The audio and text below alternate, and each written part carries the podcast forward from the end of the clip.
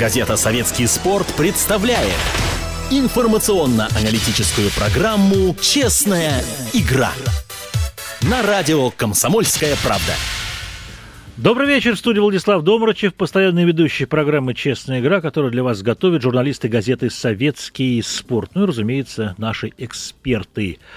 Поздравляю Александра Еременко, голкипера хоккейной сборной России, который стал лучшим спортсменом апреля по опросу болельщиков. Эту акцию организует совместно «Советский спорт» вместе с телеканалом «Россия-два». Ну и в программе «Неделя спорта» на телеканале «Россия-два» в понедельник был выбран голосованием болельщиков лучший спортсмен месяца, в данном случае апреля, Александр Еременко. Он на чемпионате мира не сыграл, но в плей-офф блеснул, прямо скажем, выстрелил. И мне как-то было даже грустно, что тренер сборной Зинетула Билялетдинов с помощниками не обратили на него внимание. Хотя бил, как никто другой, лучше всех знает Еременко, потому что Еременко начинал у него, именно у него в московском «Динамо». Еременко – самый ценный игрок плей-офф, обладатель Кубка Гагарина. Ну а сегодня будем, будем, будем рассказывать по традиции о футболе, хоккее, немножко о теннисе и шахматах. Итак, вратарь республики Игорь Акинфеев запасной.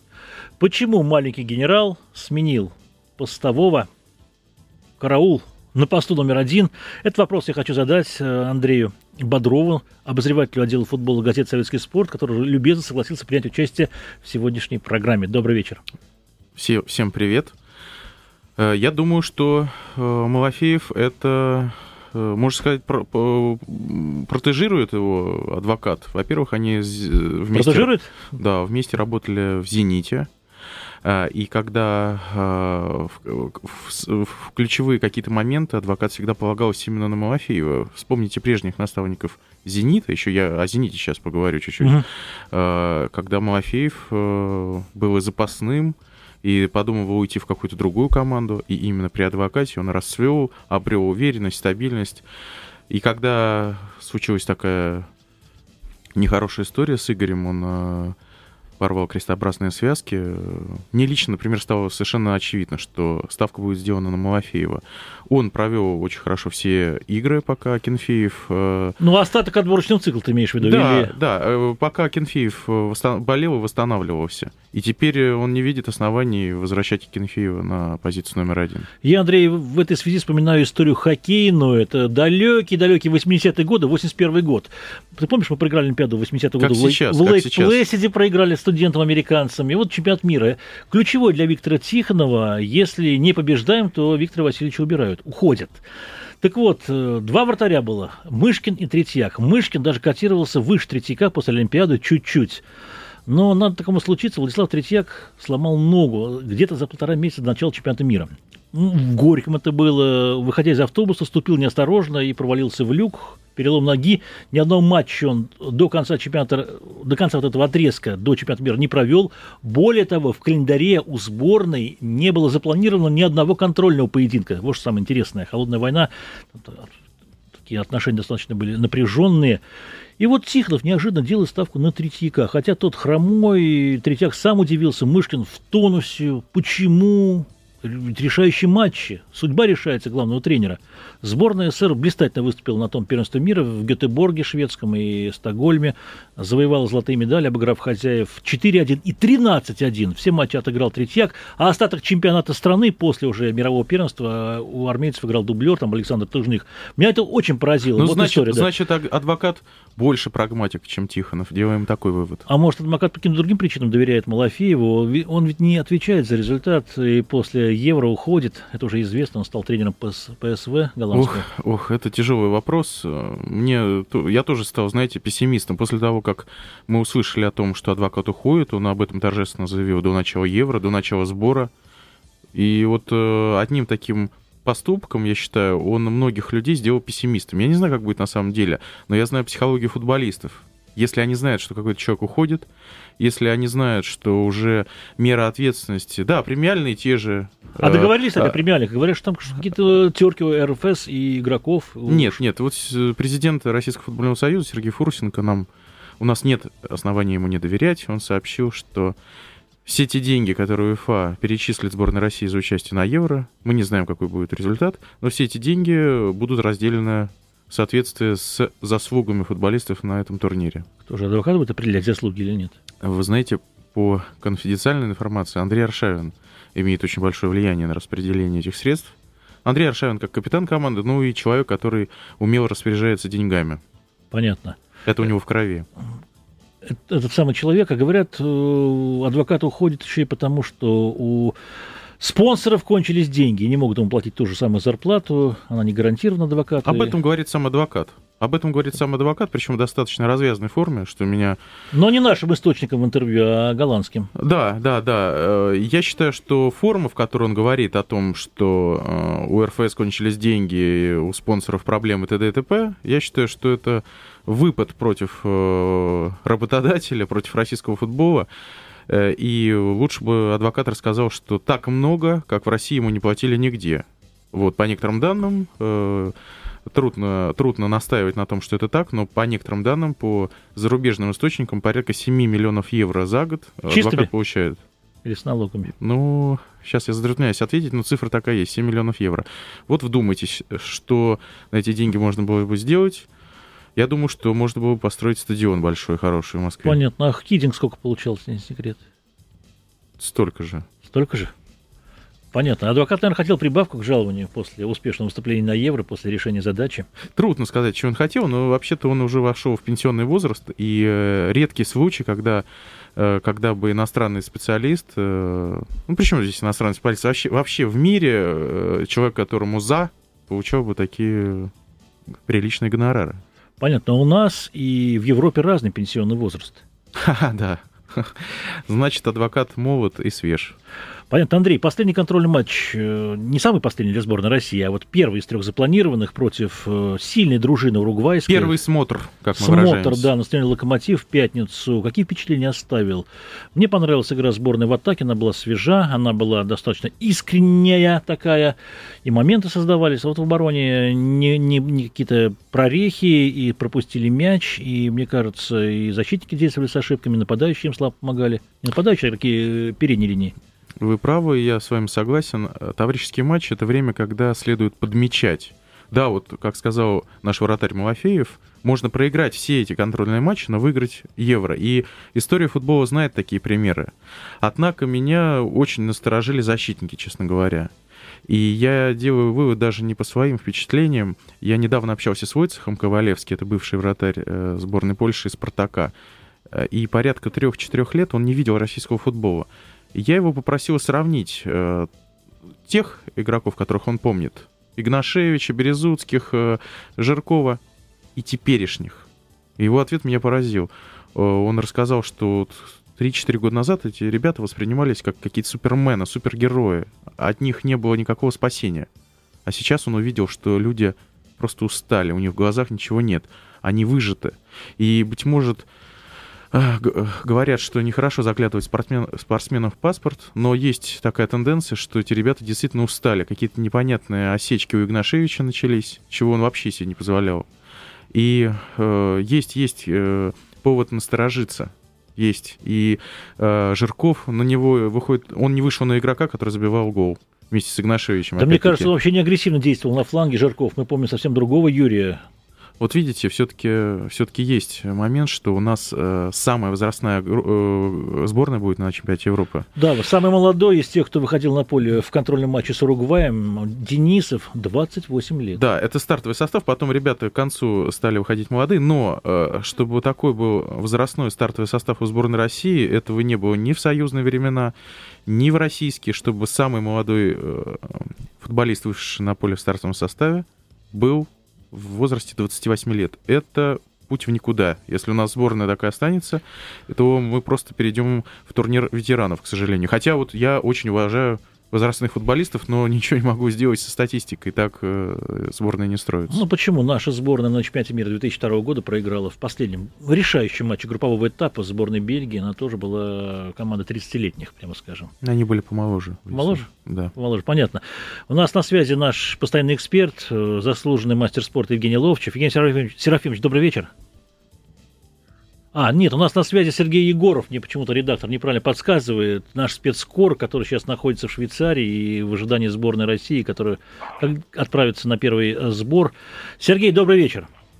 Добрый вечер еще раз. Сергей, в каких условиях будет жить сборная России и каковы ее планы?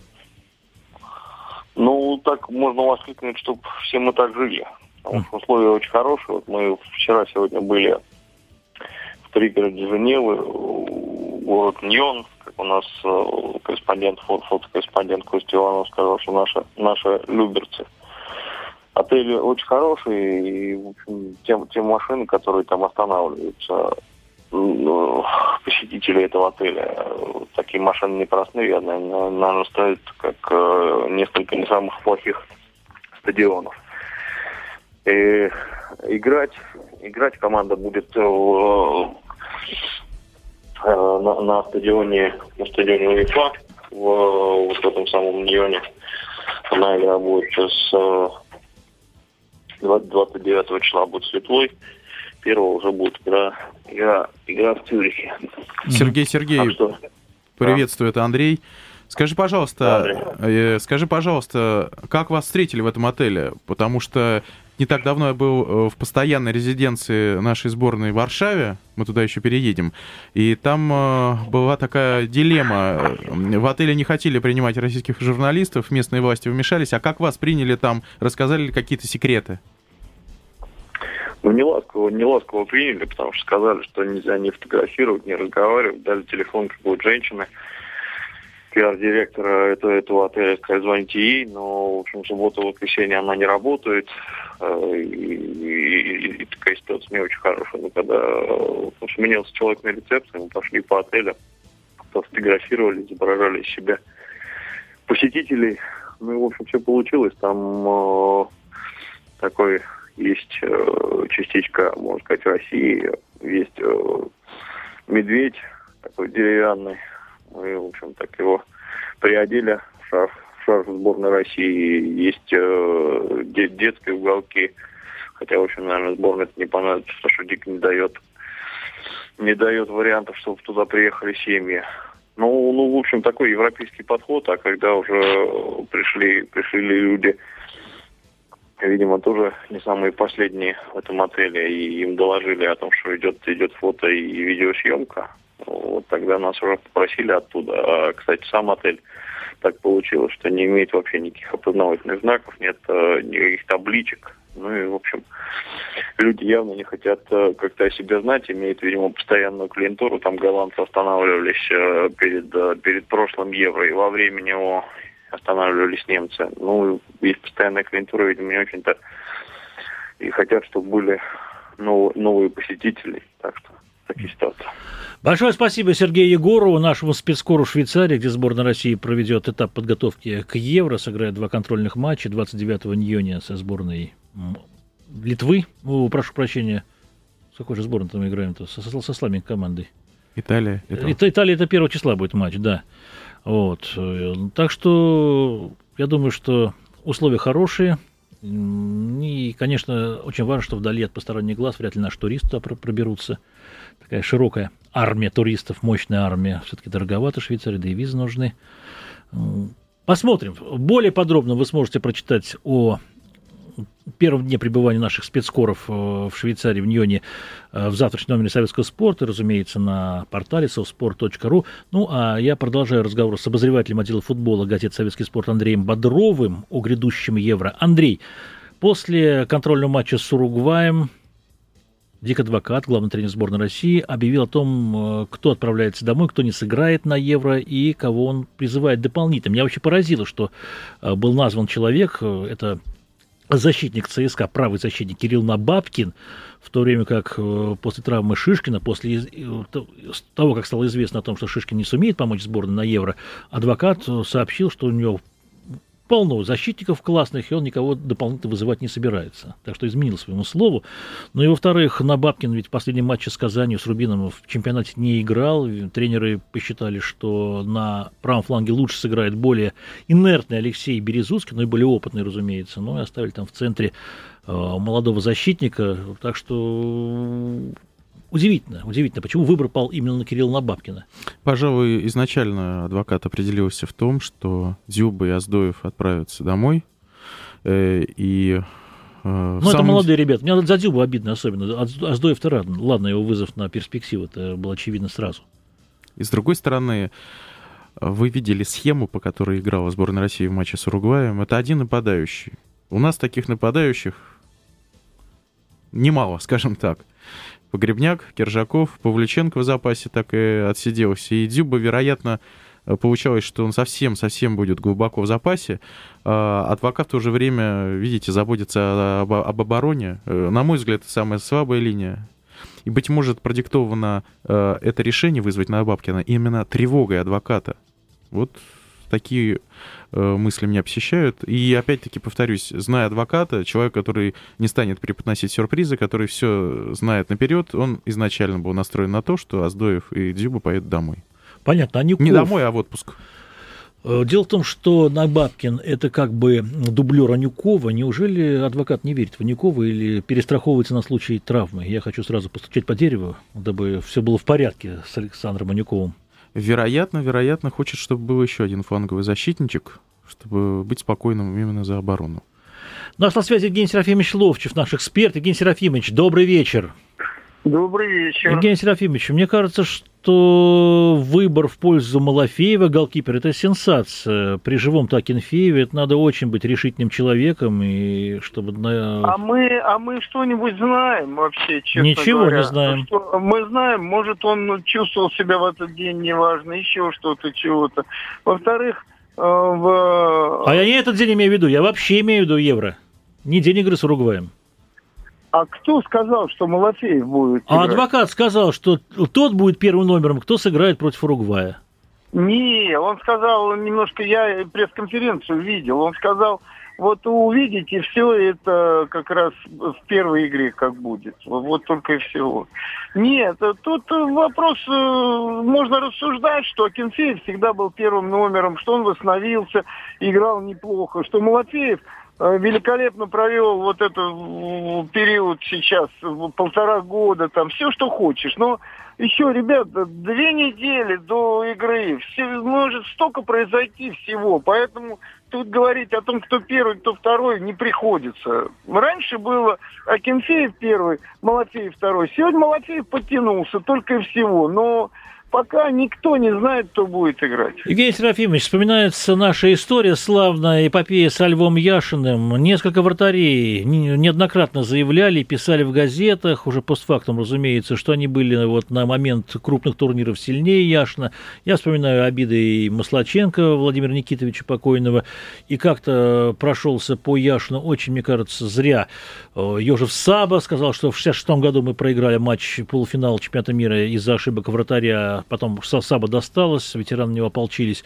Но все равно всегда выбор делался в пользу Яшина. И когда он сотрясение мозга получил, та злополучная игра против чилийцев на их чемпионате мира, после которой Яшина, Яшину устроили обструкцию, даже болельщики там камнями в него кидались. Все равно это ведь незыблемая фигура была. И, мне кажется, Акинфеев тоже завоевал такой авторитет. И опыт международный, и победный опыт, и возраст все-таки двадцать шесть лет, он в тонусе ну находится. Ну и что, надо памятник поставить, и ворота его поставить.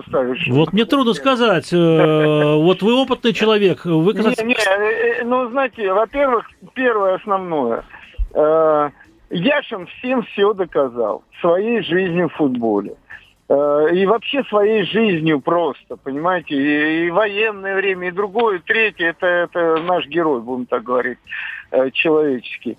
Вот. Он прилично стоял в футбол, он много выручал. Потом была эта история шестьдесят второго года, чемпионата мира и матча с Колумбией. Да, стрясение мозга, да, получил он, да. Когда там четыре один вели, и три мяча пропущено было, и якобы он там виноват, он, он кричал там мой, кому-то э, твой, или бери, беру, там какие-то вот такие, и пропускали голы, да. Угу. Потом он приехал в, э, в Союз, да, и его начали обструкции, э, вокруг него обструкция была все время. Да, целая компания была, да, травля, травля. Да, и мне, например, рассказывал Константин Иванович Бесков, что он в какой-то момент даже не ставили его здесь, в Москве. На выезде ставили. Да, боялись, боялись. Мягче, да. Да. Но в шестьдесят третьем году он уже играл за сборную мира. Играл великолепно. Евгений Серафимович, извините, пожалуйста, у нас мало времени остается. Чуть-чуть. Одну, одну, одну фразу. Да. В восемьдесят шестом году лучшим игроком Европы был признан Биланов, а да. Союза Заваров, потому что мы его видели все время здесь, а они их видели, Биланова, в двух-трех играх. Вот такая Спасибо же... большое. Да, Евгений Серафимович, продолжим программу после перерыва. Газета «Советский спорт» представляет информационно-аналитическую программу «Честная игра» на радио «Комсомольская правда».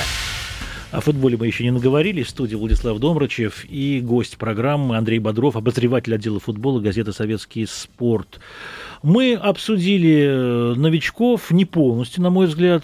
Конечно, очень интересна фигура Марата Измайлова, давно не вызывавшегося в национальную команду. Он хорошо играл за, за «Спортинг» португальский и был, что называется, на виду у тренерского штаба, особенно Александра Бордюка, помощника Дик-адвоката. Но, но, но, Измайлову тридцать лет будет. Будет. Да, да, да. И, прямо скажем, не первый свежий футболист. С чем связан этот выбор? Я думаю, что адвокат... К примеру, к примеру, возьмем Билялетдинова. Увидел, что нет э, роста, есть регресс, хотя Денияр по майским матчам убедил в том, что он необходим. Так Зенит хорошо играл, я видел. Но, понимаете, понимаете, в чем дело? Он еще, видимо, в апреле адвокат решил, что он вызовет Измайлова. Понимаете, он не поменял, не поменял этого решения. Измайлов э, в какие-то моменты расходился со сборной, просил его не вызывать. Э, был такой эпизод у него э, при Хиддинке. Но вы видели, как Измайлов сыграл с Уругваем? Оказалось, что он лучшим был в нашем составе. Хоть какая-то искринка, хоть какой-то ход, хоть какое-то усердие. Момент еще такой, что об этом говорят в футбольных кулуарах, что Аршавин и Измайлов по своим качествам и по своему, скажем так, продукту футбольному, они в чем-то одинаковые. И когда Хиддинк видел их вместе в сборной, и Измайлова, и Аршавина, он пытался их всячески развести, как-то, может быть, придержать Измайлова в запасе. И сейчас мы видели примерно такую же ситуацию. Адвокат э, развел их по флангам по-разному, чтобы не видеть их вместе, потому что они действительно очень часто друг друга повторяют. И я думаю, что, э, исходя из физиологии этих футболистов, что Аршавин может первым сойти, а Измайлов еще один отборочный цикл э, отыграет, и он будет лидером этой сборной. Правда, Дик-адвокат сказал, сокрушаясь о том, что эр эф эс не предложил ему нового контракта в конце апреля, что еще два года эти игроки, эта обойма, может выступать на очень высоком уровне. Но, мне кажется, все-таки сборная перезрела, необходима свежая кровь, а ее нет. Что касается Дзагоева, он просидел весь матч с Уругваем на скамейке запасных, как Павлюченко, еще там ряд футболистов. Дзагоеву будет дан шанс? Ведь он был основным игроком в отборочном цикле. Трудно сказать, мы не знаем всей правды о, о состоянии его здоровья. В мае mm. он был травмирован, ничего не известно, и... При таких исполнителях, конечно, надо всегда оговариваться. Конкуренция высока. Любой мастер может оказаться на скамейке. Так что давайте воспринимать отсутствие Загоева в составе как ну, обычный факт. Ничего примечательного. Роман Широков играл во втором тайме на позиции центрального защитника. Вышел на поле вместо Алексея Березуцкого. Шаронов. Шаронов. Ром, Роман Шаронов, конечно же, да. Роман Шаронов из казанского «Рубина», тоже ветеран, которому уже далеко за тридцать. Андрей, ваше мнение, Шаронов выйдет в стартовом составе матча против сборной Чехии? Это стартовый поединок сборной. Едва ли. Едва ли. Все-таки его рассматривают как резервиста, да, ближайшего резервиста. И, честно говоря, не могу я понять стратегию, почему бы не вызвать, пусть не, не самых опытных ребят молодых. Вот Бурлак у нас в «Локомотиве» есть такой парень. Про него говорят, что просто крупный мальчик, играет безграмотно. Не тем, не менее, тем не менее, от него исходит какая-то агрессивность, он хорош на втором этаже. Шаронова в свое время уже, как говорится, зачехлили. Хотя я к нему испытываю огромное уважение. Отец э, пятерых детей, ответственнейший футболист. Э, и видите, на, на, в какие годы он остается на этом уровне. Поэтому ему надо говорить приятные слова, я думаю. И... Но при этом, вот, понимаете, болит душа, что мы можем оказаться у разбитого корыта, потому что адвокат — тот тренер, который оставляет после себя выжженную землю. Мы уже знаем факт, что он уходит. И есть предположение, что мы увидим осенью выжженную землю после него. Угу. И э, Рома Шаронов, при всем к нему уважении, нас никак не спасет в свои тридцать пять лет. Угу. Хорошо, Кирилл Набабкин играл неуверенно в последних матчах, пропустил поединок с Рубином, где для ЦСКА решалась все судьба Лиги чемпионов и не решилась. Решилась, точнее, со знаком минус. Почему его на позицию правого защитника? Есть Логашов, там, я не знаю, есть я альтернативная это, я кандидатура? Я это воспринял как затыкание дыр. Опять-таки, мы уже сказали о том, что мало защитников, мало квалифицированных защитников. Адвокат беспокоится об обороне, адвокат не уверен в этой линии, на мой взгляд. И он предпочел убрать Дзюбу и взять оборонительного плана игрока, который еще, в общем-то, не рассчитан. Он последние две недели, по-моему, вообще не тренировался. Хоть и Набабкин говорит в интервью, что он находится в форме в игровой, но, по-моему, он просто отдыхал, сейчас возьмут просто не э, лучшим образом подготовленного человека на Евро. Я помню, как на чемпионат мира две тысячи второго года неожиданно вызвали Сергея Гусева, защитника, и он находился в Нижнем Тагиле, в деревеньке под Нижним Тагилом, колол дрова. Такой могучий парень, его там поехал в Гетеборг, там на тренировку одну клюшку сломал, другую, все испугались. Насколько он был перекачанным. Не получится так с Набабкиным. Он ничего не рвет сейчас на тренировку, не будет рвать. Он сегодня только прибыл в Балчик в расположении сборной. Он еще, может, и не прибыл, потому что в двадцать три ноль ноль все должны прибыть. В двадцать три ноль ноль прибыл, я уже новость прочитал, да? На совспорт точка ру, да. Оперативный наш сайт. Да, да, да. А, знаете, я другой пример вспомнил. Сборная Дании девяносто второго года. Ребята тоже кололи дрова, mm-hmm. штукатурили там что-то, чинили крышу, и вдруг их вызвали по политическим мотивам, сняли Югославию, как вы помните. И эти парни, которые уже набрали по одному-два килограмма лишних, которые уже сгорали и отдыхали, они приехали на этот чемпионат Европы и выиграли его. Бывают и такие примеры. Угу. Понятно. Наша молодежная сборная тем временем, в то в самое время, когда первая готовится к Евро, проводит контрольный матч, очень важный. Магомед Оздоев э, из национальной команды прямо пропутешествовал молодежку. Я думаю, сейчас готов рвать и метать там. Завтра вы прочитаете интервью, которое наш корреспондент Юлия Комова взяла у Магомеда. Сейчас он действительно находится в расположении молодежной сборной, готовится к матчу с Португалией. Что сказать, не часто так бывает, что девятнадцатилетнего паренька берут в сборную в первую. И понятно было с самого первого дня, что девяносто девять процентов его не возьмут на этот Евро. И это просто примерка костюма национальной команды. Магомед, знаете, что сказал? Что ну, не, не слишком расстроен, а больше всего он расстроен за Дзюбу. Видимо, он увидел, какая трагедия была в глазах человека, который реально мог поехать на Евро, уже настроился на это, видимо, после т- пары, пары травм наших полевых игроков. И вот такая развязка, что вместо Дзюбы едет защитник, который уже отдыхал, был в отпуске. Понятно. Слишком много, видимо, Артем шутил на тренировках. Парень он такой веселый. Парень, он... Озорной. Озорной, да. Не всем это нравится. А Дик Адвокат, наверное... Не думаю, что такой уж он озорной. Его профессиональные качества вполне, вполне высоки. И э, придется повторить эту мысль, что Адвокат все решил заранее. Как бы не показал себя Дзюба, мне кажется, его бы не взяли в любом случае. Спасибо большое Андрею Бодрову, обозревателю газеты «Советский спорт», за участие в программе «Честная игра». Как говорится, не, футболь, не футболом единым, потому что Евро будет очень широко освещаться на радио и телевидении «Комсомольской правды». На телевидении это будут ежедневные программы, обсуждение событий, итогов матчей. Ну, а на радио тоже три дневника в день. Так, как говорится, вы еще насытитесь футболом. Ну, а пока наш редактор дозванивается до Николая Мыслина в Париж, где открывается чемпионат Франции, Ролан-Гаррос, я вам немножко скажу о хоккее. Россия вскоре разбогатеет еще на одного обладателя Кубка Стэнли. В финале плей-офф эн ха эл сразятся дьяволы Ильи Ковальчука, нашего лидера, звезды, героя национального хоккейного, разумеется, и короли Лос-Анджелес Кингс с молодым защитником Вячеславом Войном, о котором мало что известно. Действительно, парень такой трудоголик, защитник невысокого роста, но очень мужественный, я бы сказал, мастеровитый, техничный и совершенно бесстрашный. Я вспоминаю, как встречали Войнова в две тысячи седьмом году, пять лет назад, в аэропорту наш корреспондент Кирилл Беляков. Войнов прибыл с, молод... с юниорской сборной России, из Финляндии, с чемпионата мира. И вы знаете, подарил Кириллу клюшку, выбрал самую-самую такую, я бы сказал, неигранную, свеженькую. И вообще парень очень добрый, рано он еще уехал в эн ха эл и сумел пробиться. Сейчас он один из твердых игроков, твердых защитников Лос-Анджелеса. Лос-Анджелес того самого, который навел шороху в плей-офф. В этой серии на пути к финалу проиграл всего два матча, представляете?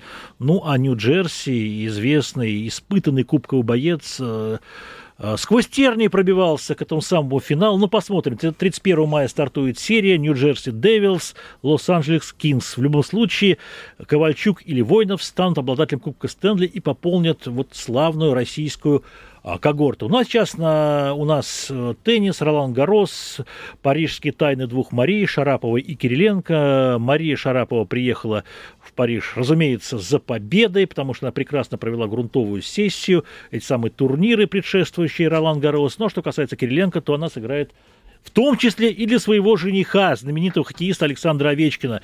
Правильно я говорю, Николай? Я обращаюсь к Николаю Мысину.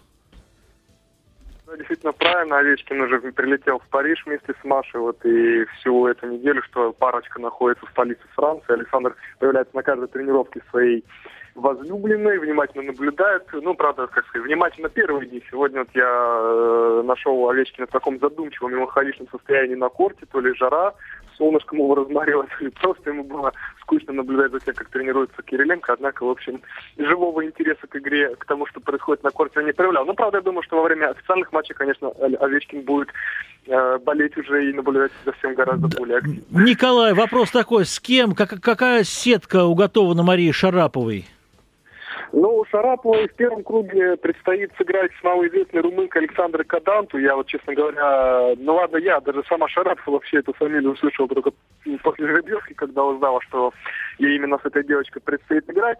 Девочка молодая, ей двадцать лет, она семьдесят пятая ракетка мира, если не ошибаюсь, ну там плюс-минус позиция.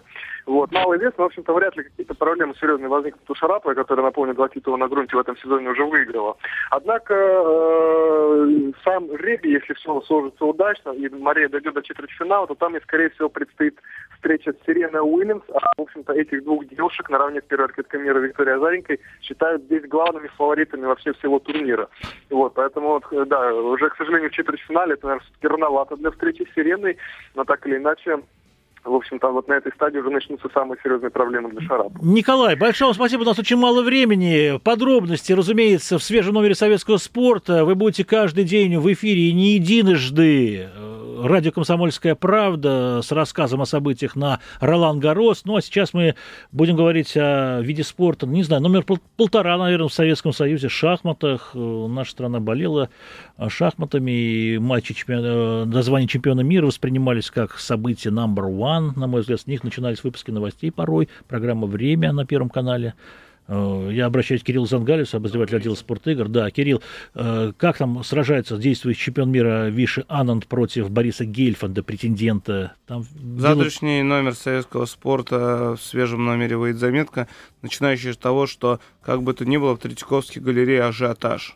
Да, как вы вспомнили, это не те времена восемьдесят четвёртого года, когда в колонном зале Дома Союзов играли Гарри Каспаров и Анатолий Карпов. И подчеркну, что не э, иной раз, а каждый раз программа «Время» начиналась с э, новостей из колонного дом, зала Дома Союзов, э, с вестей с партии. А зрители вчера впервые не смогли попасть все желающие да. на матч, несмотря на вход бесплатный. Напомню, все желающие могут прийти в Третьяковскую галерею и завтра. Завтра в пятнадцать ноль ноль состоится последняя классическая партия. Напомню, сейчас счет пять с половиной на пять с половиной очков. Ничья, как и многие предполагали. Однако, если все говорили, что это будут сухие, неинтересные ничьи, то мы все прекрасно видели, в седьмой партии блестяще победил Борис. Сделал это с позиции силы. Белыми медленно загнал мадрасского тигра, как называют Вишананда, в угол и там снял с него шкуру. И все ожидали, что на следующий день Ананд бросится отыгрываться, но, зная психологическую устойчивость Гельфанда, многие ставили на него, говоря о том, что он просто засушит матч и с этим плюс один доведет партию до победы. Однако произошло просто невероятное, никто этого не ожидал. Борис допустил абсолютно детский зевок Ферзя. То есть он его не просто для любителей, которые сильно не разбираются, поставил под удар, а он забрал отравленную ладью, и через два хода его Ферзь оказался в ловушке, из которой не мог выбраться. И Борис на семнадцатом ходу остановил часы. Это является рекордом для матчей на звание чемпиона мира. Никто еще никогда за семнадцать ходов не выигрывал. Но я вспоминаю тоже вот события восемьдесят четвёртого года. Карп там владел инициативой матча. Потом ну, по он, ходу да... пять ноль вел в безлимитном поведении до шести побед. Да-да-да. И там он стал допускать ошибки уровня перворазрядника. Ну, потому да. что играть столько партий с колоссальным таким напряжением, когда вы семь часов сидите за доской, это же всем только кажется, что они морщат лбы и что-то там себе ищут. Это многочасовая работа за доской и плюс многолетняя работа в домашнем анализе. И никакие компьютеры не помогут, потому что компьютер — это все-таки довольно ограниченная машина, которая просто считает варианты, а любое разветвление человека, почему говорят, что шахматы неисчерпаемы. Тем и хороша игра, что невозможно прочитать все. И сейчас идут новинки. И вот в одиннадцатой партии вчера... Кстати, приехала поддержать Гельфанда его мама. Впервые интервью с ней читали. Она не экстрасенс, нет? Нет, слава нет. Богу, да, такого да, нет. Да. Матч очень чистый. Соперники очень уважительно э, за долгое время относятся друг от друга. Так что все хорошо, все проходит отлично. И завтра в пятнадцать ноль-ноль все желающие ждем в Третьяковской галерее. Узнаем, будет ли в матче окончательно ничья. И тогда тайбрейк, это быстрые шахматы. И... все закончится в один день, либо завтра а над белыми фигурами постарается защитить звание чемпиона мира. Спасибо Кириллу Зангарису. Ну а программа «Честная игра» подошла к концу. Ее для вас провел Владислав Домрачев. Читайте «Советский спорт», заходите на наш портал. До новых приятных встреч. Проект «Советского спорта» на радио «Комсомольская правда». Программа «Честная игра».